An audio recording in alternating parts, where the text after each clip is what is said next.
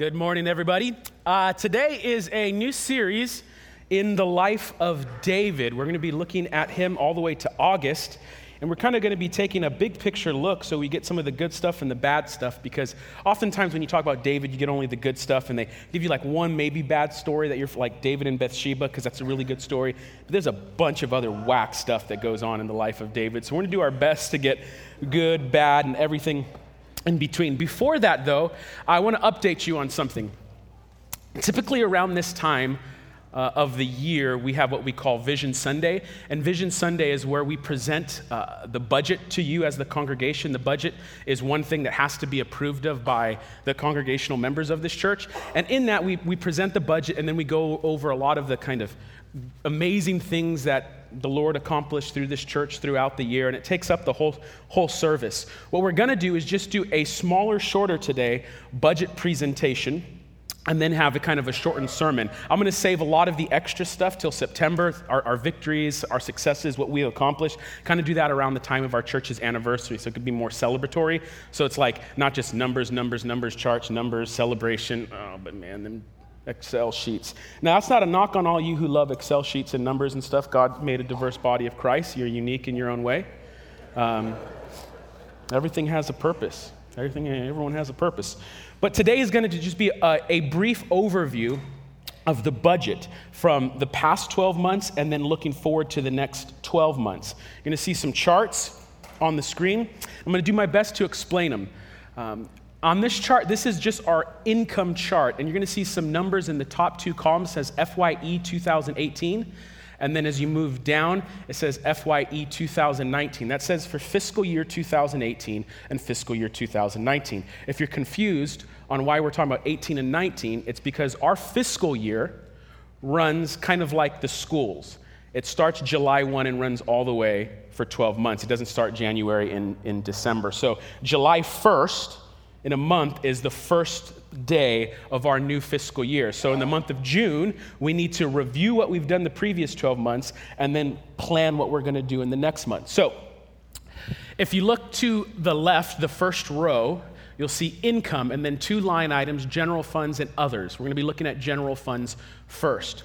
General funds has to do with the income that we get through tithes and offerings on Sunday mornings. And that really amounts to the vast majority of money that we receive. But you can see there's another line item that's miscellaneous. Not all the money that comes in through the church is through tithes and offerings. Our campus pastors bake cookies and stuff like that. So some other routes that they do to help the church make budget and make it, you know, an honest wage here in a very expensive place to live. Um, but no, there's a building fund and there's interest liability, et cetera. So that other is a smaller portion, but it's still represented up there. For general funds, for the previous 12 months, fiscal year 2018, we predicted and the congregation approved, you, by the way, like nearly 100% approved, um, a budget projection of $2,372,000. What actually came in was $2,309,000. And you can see there's a variance of negative three. So that means we didn't meet income budget by 3%. We grew from the previous year's budget in the amount given, but we didn't meet our goal. And you're going to see that we had an incredibly aggressive income goal last year, and we're going to continue to do so the same, and I'll explain why in a few moments. But mostly that negative 3% is due to we kind of just hit a slump the last month and a half at the, here at the Gilroy campus. Um, we were tracking well all through the, the year, and it seems just kind of like the summer slump, which is typically a part of your annual rhythms, just hit us a little bit early. So, my encouragement to all of you is don't let the sl- summer slump continue. Uh, make attendance a priority, make giving a priority. If you know you're, if you're not going to be here, you're vacationing, great. Uh, sign up online. The joke I always tell is online giving sets you in the rhythm, and then you set a password. Just this is a running joke, but you set a password that like you could never take back. Like you set your giving. Say, I'm going to give to you every week, Lord, and my password is. I love Jesus with all my heart and all my possessions and all my time. Then you, you enter that to try to back out of your tithes and offerings, man. So we don't want that slump, that slump to continue. But that's why that negative 3% is there. We're generally tracking really well. As we move into fiscal year 2019, we're projecting an income for the year of $2,462,000, and that's a 7% increase. And the reason we're doing a 7% increase is one, Uh, although we, we saw Gilroy have a little bit of a slump for about a month and a half, we don't think that that's going to be normative, and we hope that's not normative. Two, our Hollister campus has had significant momentum in the last four months. We've launched a first service and it's, it's getting some momentum, so we're seeing some growth, so we're predicting that will continue. In addition, we also are launching Centro Hispano Hollister campus. So there's going to be another campus there, and so we're kind of tying that all that stuff in and doing this aggressive but uh, simultaneous, I think, modest projection for growth income. The other items, as, as other small, uh, but we'll move kind of to the combined numbers. If you look at the last row, total income for 2018 was $2,430,000. What came in was $2,428,000. And in 2019, when you add it all up together, it will be a 3% growth of $2,495,000. So that's income. It's one side of the picture, and then there's always the other side of the coin. What are you budgeting for? Expenses. On the expense side, you're going to see two line items administration expense and ministry expenses. Administration deals with our, our lease, our mortgage, kind of tech, hard, hard supply to, to, to kind of do what we do. And then the other line item underneath that is ministry expense. That covers all of our ministry costs and our salary costs to kind of do the work of the ministry. If you look underneath both of those, you'll see a total expense that combines all administration expense and ministry expense. Total expenses projected for fiscal year 2018 was $2,463,000.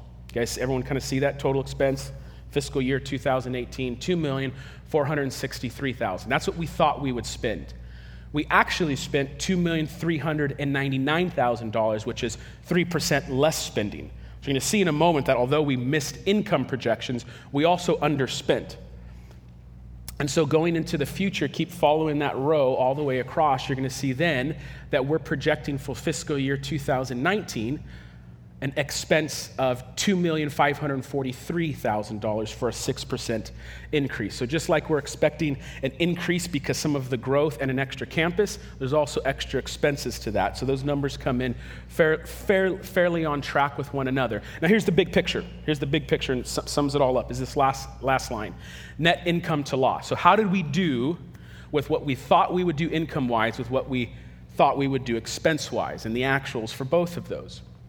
Our net income projection, income loss projection for last fiscal year was we thought we would actually spend $32,000 more than we would bring in. What actually occurred when it was all said and done is that number to the right. You see $29,000? So there's actually a roughly $60,000 difference that we did in the good.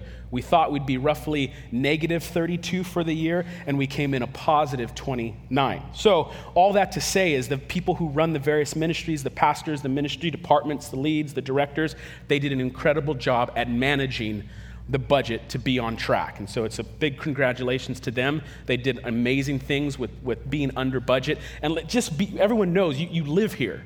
Like it's everything is expensive here. It is very difficult to do ministry in this area. Simultaneously, it's probably one of the most important places in the world to be doing ministry right now. We live in one of the most influential 100 mile radiuses in the world. So, what we are going into 2019 is very, very similar to what we did last year. We are predicting that, that we will bring in $47,000 less than what our total expenses will be. Now, that is an aggressive plan. It's aggressive, but it's aggressive for a reason. We, throughout the year, we monitor how we're doing income versus expense wise, and we make adjustments throughout the year. So it's not like we make the budget and then it's so set in stone that everything we said we would spend money on, we spend the money on. If things aren't working well, we don't do things that we would like to do, we don't spend the money but we have an aggressive target, and it relates directly to this next slide, which is awesome. We are currently double paying on our mortgage. Our, our mortgage is a 25 year loan, but we have this incredibly aggressive strategy to pay it off in 10 years. And so someone's a bit, who, that, that was, yeah, okay, like that one. So it's a 25 year loan and we're trying to, to, pay it off in 10 years. We've been doing this for three years in a row, and every year we've come up here at budget time to say we have an aggressive plan, things are tight, but we're doing this to double pay.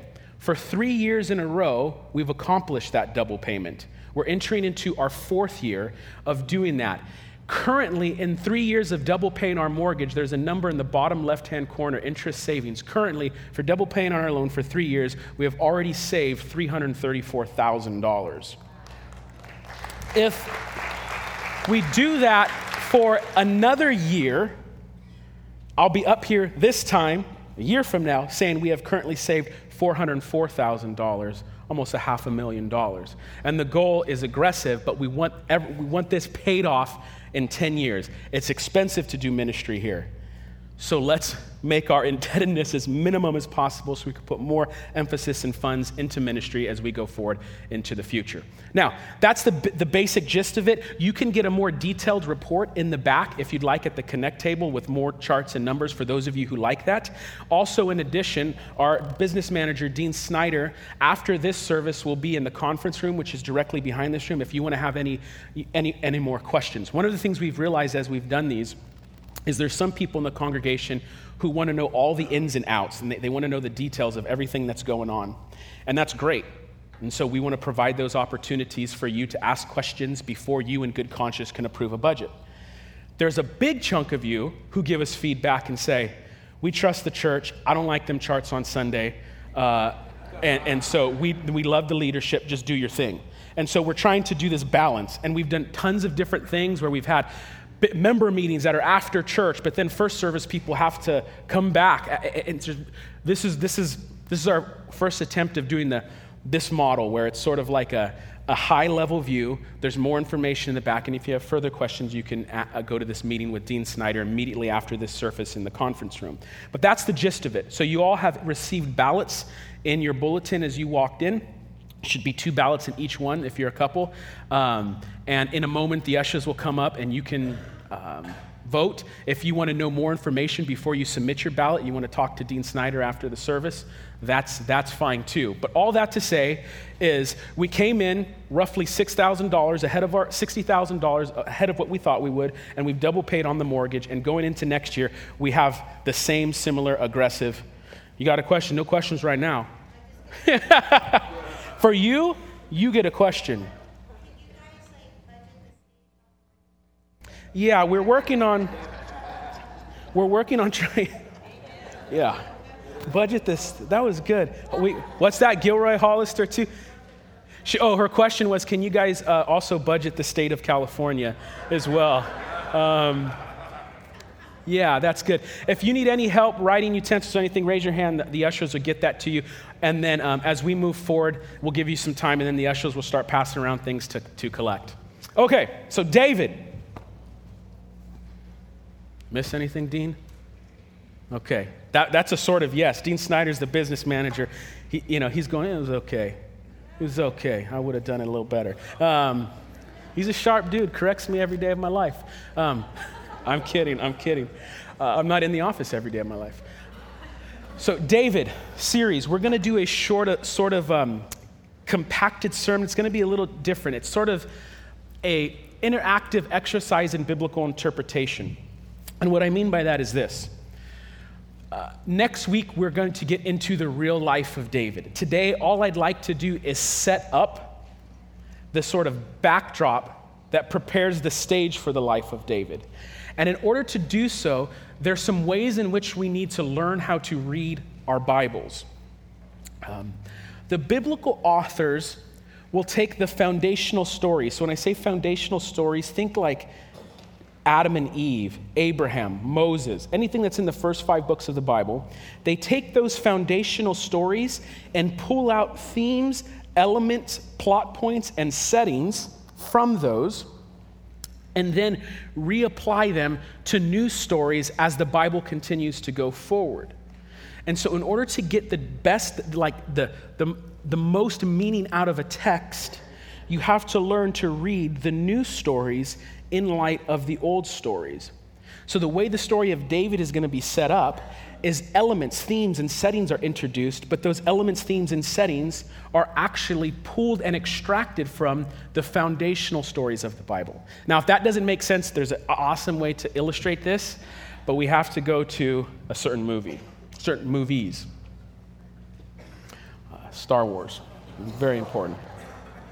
Okay, this is from the OG original trilogy, the first one that came out in the theaters. We're not talking about episodes one, two, and three today. As I've always said this, we don't believe in those at this church. Um, we start at episode four, which was in the late 70s. Some of you, raise your hand if you saw it in the theaters. Okay. Iconic scene right here, late 70s, Star Wars A New Hope. In the first scene of this movie, you have the bad guys chasing the good guys. Darth Vader is pursuing Princess Leia. Princess Leia, realizing she's about to be captured, imparts secret information, secret intel into a droid, a robot named R2D2. She then gives him a mission to escape the ship, and he does. And he lands on a desert planet called Tatooine. And there he is captured by these little creatures that make the, you know, they make this weird little noise like a tee tee Jawas. Um, he is then rescued by this character. He's bought from the Jawas, Luke Skywalker. Now, brief review. This is how the movie starts. Bad guys, Darth Vader pursuing good guys. Good guys know they're going to get captured, so they impart secret information on a robot. The secret information in the robot has to do with a hidden character. This robot is captured by Jawas, then he is freed by Luke Skywalker, and Luke Skywalker takes him to the hidden character where R2D2 projects an image of Princess Leia, and then the line that everyone seems to know Princess Leia says, Help me, Obi Wan. You're my only hope. Get it? Bad guys pursue good guys, robot, desert planet, secret information, hidden character, saved, projection. In the new series, which we do accept as canon at this church, um, The Last Jedi barely made it. Uh, how does the movie start? Bad guys pursuing good guys. Bad guys are not Darth Vader, it's Kylo Ren. And Kylo Ren looks a lot like Darth Vader. And as they're pursuing the good guys, not Princess Leia, but Poe Dameron, put secret information into a little robot, and the secret information has to do with a hidden character. And as he puts the, the secret information into the robot, he sends him on an escape mission. Where? To a desert planet. Not Tatooine, but a desert planet. Extra points if you know what this is. What planet? Good job. and then the robot is captured and ultimately rescued by Luke Skywalker. Rey. Ray. But if you've seen the original movies, you're going, this isn't just some, this, this, this Rey girl. This isn't just a, a normal character. Because this is the exact same sequence of the other one. So you already know that, oh, Rey, she has to be like the new Luke Skywalker. She has to be new Jedi. She has to be a new, new hope. And if it's not clear enough, once they rescue the robot, he projects the information of a hidden character. And then the writers of Star Wars go, Let me, let's make this really clear. R2D2 can't project, uh, BB 8 can't project all of the information of the hidden character alone. He needs the original one, R2D2, to help it, to help find the character. So, what are, the, what are they trying to do? They're trying to get you to see the new plot points in light of the old plot points so that you can understand even more. Now, if you just saw the new Star Wars, you can love the movie and get the plot for sure, but you don't get it enough for the people as the people who saw the original trilogy.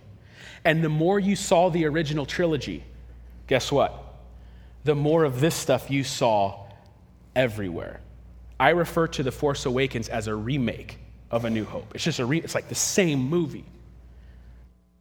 They even do other stuff like this just to make it clear. It's like, come on. Come on. Empire Strikes Back ends with a battle of these walkers attacking a slow, snow planet. The Last Jedi ends with a battle not on a snow planet, but a salt planet with the walkers attacking. So you see what they're doing. The biblical authors do the same stuff all of the time. They take the foundational stories, particularly found in Genesis, Exodus, Leviticus, Numbers, and Deuteronomy, and they take the plot points, the settings, the wordings, and reapply those to new stories as the Bible develops. And you got to be able to catch these things to be able to see the big picture. You don't need to, and, and guess what? The more you read of those foundational stories, the more you'll see them popping up everywhere. So, all we're going to do today is I'm going to look at three quick scenes from the setup to the life of David. The life of David begins in the book of 1 Samuel, and we're going to look at like the eight or nine chapters leading up to the introduction of this David character and kind of do what we've just done, but with the Bible. Say, what are the, what are the picture the author's trying to paint for us? What are the clues they're giving? All right, this book happens right after, 1 Samuel happens right after chronologically the book of Judges. And in the book of Judges, there's a, a theme, a pattern.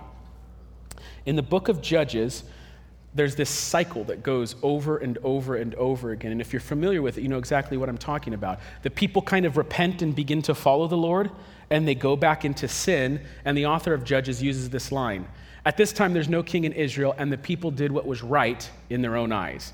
And that cycle happens all throughout the book of Judges repentance following the Lord, wickedness, the people doing right in their own eyes. Repentance following the Lord, doing right in their own eyes. Now, already you should be catching something. When you hear people doing what's right in their own eyes, what should you be thinking of? If you know the foundational stories, this, this is Genesis. This is Genesis. What, is, what does Eve do? She sees, in Hebrew, ra'ah, the fruit, and declares in herself, by herself, that it is Hebrew tov, good. God defines right and wrong, and then Eve sees, desires, and she declares good. She sees and does what's right in her own eyes. And then you see that same pattern going on in Judges. It's that Star Wars type of thing. It happens again and again and again. Don't do what's right in your own eyes, do what's right in God's eyes. Okay. First scene in the most weird Bible verse to begin a series ever. 1 Samuel chapter 2. Now the sons of Eli were worthless men. They did not know the Lord. The custom of the priests with the people was that when any man offered sacrifice, the priest's servants would come, while the meat was boiling with a three pronged fork in, in his hand, and he would thrust it into the pan or kettle or cauldron or pot. And all the fork brought up to the priest he would take for himself. This is what they did at Shiloh to all the Israelites who came there. Now, weird Bible verse. You don't have to know all about like the priestly duties and how they made sacrifices. You can tell from the tone. Are these good guys or bad guys? They're, they're, worthless men who are designed to be good guys. They're priests, but the, they're taking meat for themselves from the sacrifice. Now, when you get into the details, you know that the priests were allowed to take certain portions of animals that were sacrificed. The geeky side of it is they're doing it all wrong, but you don't even need to know what Leviticus says. These are worthless men who are taking too much meat. So the author kind of paints the setting. The priesthood is corrupt at this time. And later you're going to know, know that because this clue comes to, a, to an endpoint. And the author actually finally says later that these sons of Eli are having sex with women in front of the tabernacle. But it's a clue, it's a setting, it's painting the backdrop. The next scene we need to look at has to do with the Ark of the Covenant. The Ark of the Covenant in the Old Testament is again and again depicted as the very throne of God. It is supposed to be in the tabernacle, the temple, the Holy of Holies, and it is said that in this space, on top of that box, God sits as king. And so, all throughout the Old Testament, you'll see verses like, God sits enthroned between the cherubim. The cherubim are those two angels and their wings. God sits enthroned there. Or you hear verses like, the ark is the footstool of the Lord. And we don't have time to look at all of them, but the references always depict the ark, which is in the holy place in the temple, as the throne of God. So when you think of ark, you think about two things God being king over Israel and God's personal presence in Israel. The ark is to be in the temple and the tabernacle among the people. Where is the ark in the book of 1 Samuel? Israelites lose a battle. When the Philistines captured the ark of God, they brought it from Ebenezer to Ashdod. Then the Philistines took the ark of God and brought it into the house of Dagon and set it up besides Dagon. So, what's going on? The personal presence and throne of God is taken from Israel and brought into the Philistines' camp, and they put it before their God, Dagon. Now, in the ancient Near East, this is communicating something. This says clearly that the God of Israel is defeated and he's a, a captured prisoner of war, and we're going to put him before our mighty God Dagon. And they might even display him in a way where, where the, the, the, ark is under Dagon to make it almost appear that the throne room of, of the God of Israel is bowing before the Philistine God Dagon. So the scene is God is not in Israel, he's captured, a prisoner of war among the Philistines. But the Bible doesn't, doesn't let that stay there.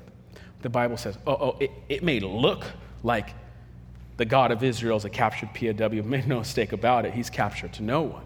And so the next verse reads like this And when the people of Ashdod rose early the next day, behold, Dagon had fallen face downward on the ground before the ark of the Lord. So they took Dagon and put him back up in his place. Clearly, it was just slippery. He fell, little earthquake. Verse 4 But when they rose early on the next morning, behold, Dagon had fallen on his face downward on the ground before the ark of the Lord, and the head of Dagon and both his hands were lying cut off on the threshold. Only the trunk of Dagon was left to him. So the Philistines go, uh, We don't want this ark. And they, they do this like, like, like they put these two cows on a suicide mission and they put the ark on the two cows and they send it back to Israel. The ark arrives back in Israel, and there's some time where it's kind of just sitting around. And then Samuel, the prophet, says this Samuel said to all the house of Israel, If you are returning to the Lord with all your heart, then put away the foreign gods and the Ashtaroth from among you, and direct your heart to the Lord and serve him only, and he will deliver you out of the hands of the Philistines. So the people of Israel put away the Baals and the Ashtaroths, and they served the Lord only. These are other gods they're worshiping, Israel, they're wicked. The ark comes back, the presence and throne comes back. Samuel says, Repent. What do the people do? They listen and they repent and they begin to serve the Lord only. And you may think, oh, a beautiful, happy ending. But you just read the book of Judges. And what's the cycle in Judges? There's a return to the Lord, and then the people do what's right in their own eyes. There's a return to the Lord, people do what's right in their own eyes. So when you're reading this, and if you know the story, if you know Star Wars and you're watching The Force Awakens, you go, oh, I know what's going to happen next. That's going to happen next. That poor girl Rey is going to have her arm chopped off. Find out Kylo Ren's her dad. No, it's not, not how it works. But you know what's going to happen. Very next chapter. When Samuel became old, he made his sons judges over Israel. The name of his firstborn son was Joel, and the name of his second, Abijah. And they were judges in Beersheba. Yet his sons did not walk in his ways, but turned aside after gain. They took bribes and perverted justice. And you saw that coming, right? You, if you know Judges, you saw this coming. You go, oh man, this is the book of Judges all over again. But then if you, you're, you're listening to the details, you go, oh no, this isn't only the book of Judges again, this is the story of Eli and his sons all over again. How does Samuel start? Good dude, wicked, corrupt sons ruling the people of Israel. Now you have Samuel, good dude, wicked, corrupt sons ruling Israel. This is the story of Judges, but it's also the story of Eli. Again, the same pattern appears. So you know what's going to happen next something bad. Chapter 8 continues. Then all the elders of Israel gathered together and called to Samuel at Ramah and said to him, Behold, you are old and your sons do not walk in your ways. Now appoint for us a king to judge us like all the nations. But this thing displeased Samuel. And this is hard to detect. But Israel hasn't had a king up until this point. Why hasn't Israel, why, ha- why hasn't Israel had a king?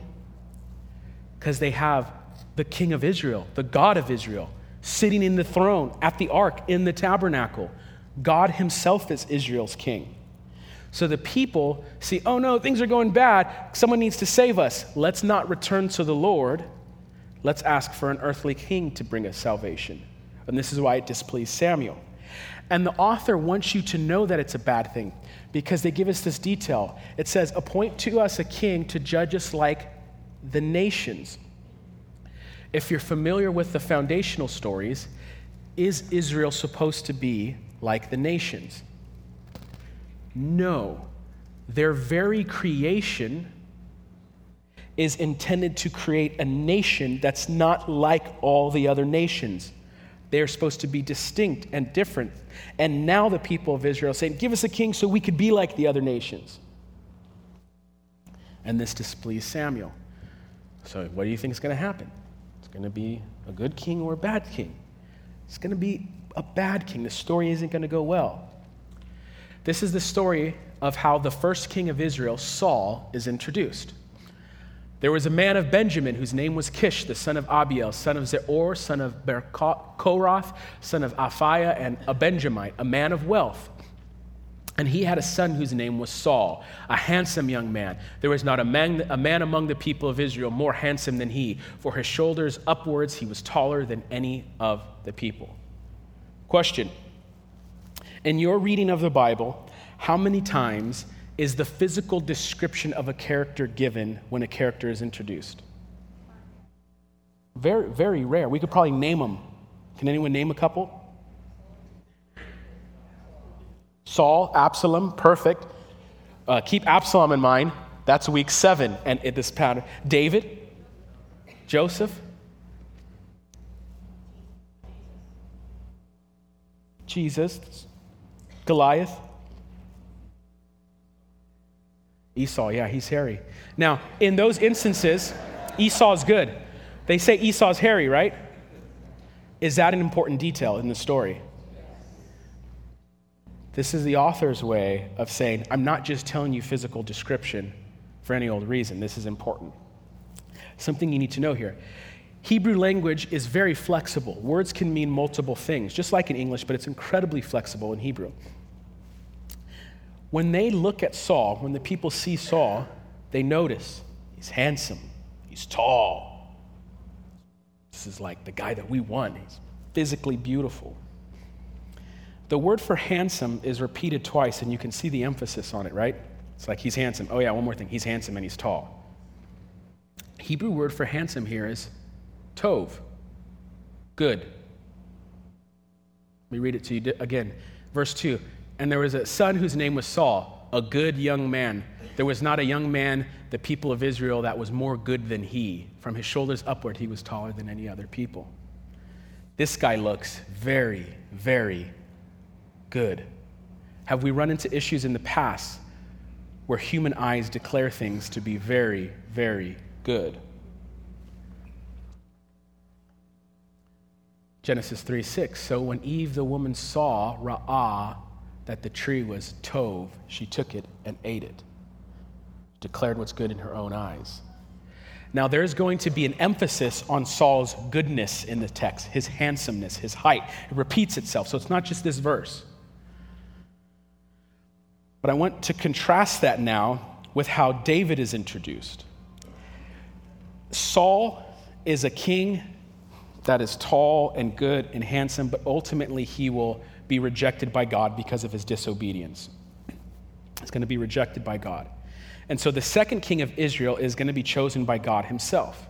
And God tells Samuel, The king that I am choosing is a son of a guy named Jesse. You need to go to his house, and I'm going to show you which son is going to be my king, my guy. The prophet Samuel walks in, 1 Samuel 16. When they came, he looked on Eliab and thought, Surely the Lord's anointed is before me. So he walks in, and there's this Eliab, one of the older brothers. And Samuel the prophet is like, I mean, look, when does a prophet talk like that? Surely the Lord's anointed, it's this guy. We're not told his physical description, but something in, in this guy, Samuel says, Oh man, he's it. He's the new king of Israel. Verse 7 But the Lord said to Samuel, Do not look on his appearance or on the height of his stature, because I have rejected him. For the Lord Ra'ah sees, not as man Ra'ah sees. Man looks on the outward appearance, but the Lord looks on the heart. The choosing of the king of Israel is done by seeing in the external sense the appearance and people judging things in their own eyes. They desired a king and then they chose them by their own standards.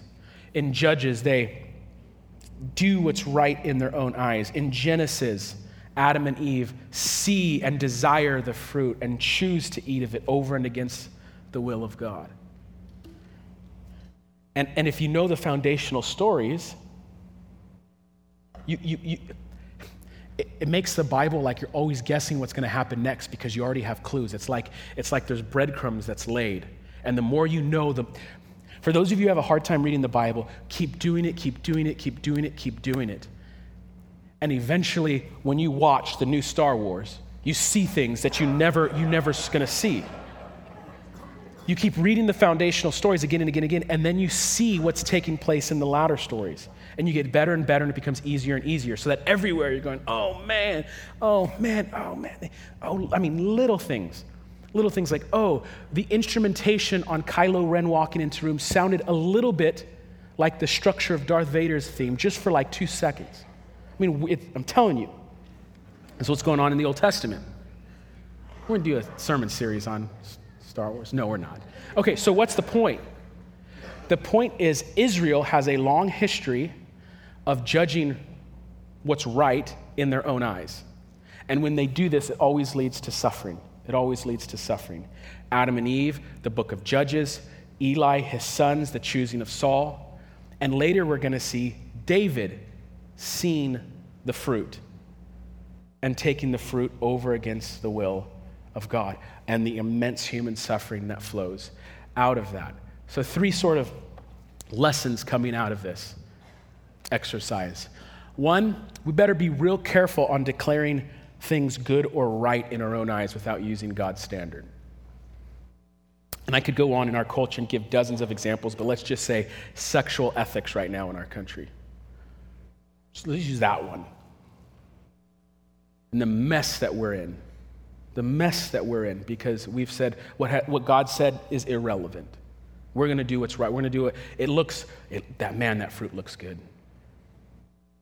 You desire it, you think it'll give you life, it will only bring death.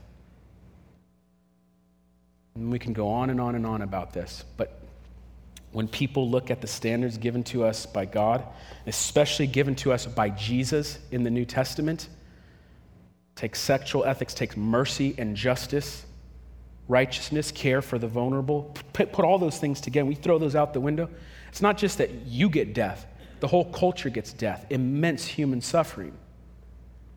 Secondly, uh, we need to be careful on how we trust an earthly leader.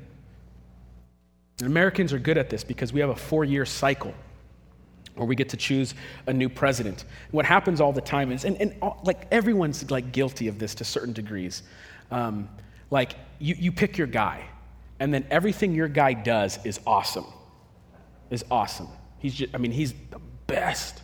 And so if you were like a big Obama fan, Obama did no wrong in your eyes. If you're a big Trump fan, Trump does no wrong in your eyes. All of our elected leaders are not the real, rightful, righteous king of this land. And so even if your guy is in office, you have to hold them to account to follow God's standards even if it's your guy. And you have to be honest to both sides. When they're right, give them the credit. When they're wrong, show it to them. But what we've done is we trust in earthly leaders and we, we make a little mini idol God out of them so they could do no wrong. They never could do wrong. And so that happens, I mean, every, and if you're thinking like I'm picking on a particular candidate, I'm not. I go back, I mean, I, it happens every four years we get wrapped up and we develop like a Messiah complex. And that's what happened with Saul. They, they said, Saul, long live the king, he will bring us salvation. And so you want to you want to vote, you want, you want the right people in office, absolutely. But you want to judge by God's standards, not upon any certain earthly political standard. You want to use God's standards. Third, uh, trust in outward appearance. This is definitely Big time for Americans. Americans judge on the outward appearance. Big time. Big time. If you are an attractive person, like you just get the, you often get the benefit of a doubt. It's funny. Um, and they, so no one thinks I'm talking about any churches in Gilroy. There, there's none like this. We have, and you can tell the other pastors I said this. All, most of our pastors, we're all too ugly. Um, but uh, like you could go into a church and it's like everyone who gets the opportunity to be on stage is beautiful. Like the entire worship band, the leaders, everyone's like, man, everyone who gets on stage is just like, how, how does that happen? How is just random by coincidence if the full body of Christ is serving in their gifts that only attractive people are on this stage? And I just say, like, thank God for the wisdom of our elders. When they when they hired me, they said, we're gonna permanently balance out the equation. this is done. You get Kevin Kurzenabe, Greg Kirk, and Isaac up here. Oh my God. It shows that God could use the foolish things to humble the proud. Lastly, what are these foundational stories coming up again and again trying to get us to do? And this is the point for today. They are trying to teach us and enable us to see the serpent when you can't see the serpent. In the garden story in Genesis, the serpent tells Eve, Don't listen to God, don't trust his word, eat of it, it's good. Adam and Eve declare right in their own eyes and they partake of the fruit in your life, you will constantly be shown fruit. And your friends, your family, maybe even the entire culture will tell you, go ahead and eat. You have to learn to see the serpent even when he's not there. That is the original temptation. That is the original story. When men and women do not trust the word of God and decide what's right and wrong in their own eyes. You got to learn to see the serpent, learn to see the fruit, discern it and say, I'm not having any of that, and walk away from it. That's what these stories are trying to get us to do. We're going to transition into communion. Worship team's going to come back up here. And uh, for those of you who weren't, oh, one, one other quick note. Uh, the small group curriculum is available in the back for, for First David. We also have a church kind of church family reading plan that we want you to put, be participating to. So you could be reading First and Second Samuel as we track through this. So uh, get the small group curriculum. Even if you're not in a small group, you guys can go pass out. Even if you're not in a small group, um, get it, go on it by yourself, look at the reading plan, dig in. We're going to be in here all the way to August, so let's all dig in deep for it. Uh, last week, I gave a sermon on communion. If you weren't here, um, I encourage you to listen to it online. Um, it's, it's very formative for how we're going to be do com- doing communion here from here on out. We, are trying to elevate the importance of communion in the believer's life. So please, um, if you uh, can, listen to that. Yeah, go online, svccchurch.com. If you're not a believer of Jesus, uh, you don't have to, to eat this. You can just keep passing it. This is something that Christians do. If you're just new here checking us out, you have questions, don't feel awkward. Just say, I'm, I'm not going to uh, take the, the elements today. No big deal. Oh, no, I'm sure oh, we can talk. We can talk after, for sure. Not with me, though. Find this man he can answer all your questions about baptism. He gave the sermon on baptism last week. It is also online at svccchurch.com. You can also, no, I'm not going to say that joke. I was going to say, you can also make sure that password at svcc backslash give. um, so, communion. These elements stand in place of the Lord's body and blood. They stand in place. They are symbol, symbols pointing to God, the reality of God. And so when we take them, we take them very serious. Yes, they are just a symbol, but the symbols stand in place for the reality of the living God. And so as we approach communion today, I'd like us to think about this and confess to the Lord. When have we done right in this last week in our own eyes? When have we gone against what we know to be right? Confess those sins to the Lord. Right now, as I'm talking, think about them. Where have you, you strayed this week? Bring those to the cross of Christ. And as you're doing that, remember that He died to forgive you. So as you confess those sins, He doesn't hold those against you. He doesn't say guilty. He says there is no condemnation for those in Christ Jesus. Confess those sins remember the work of the cross. And lastly, put your hope in the return of Jesus. This is the three steps of communion confession, remembrance, and a proclaiming and longing for the Lord's return. And in doing so, we re pledge allegiance to the one rightful King of heaven and earth. Can you stand with me? On the night that Jesus was betrayed, he took the bread, symbolic of his body broken, and he said, This is my body broken for you. Do this in remembrance of me.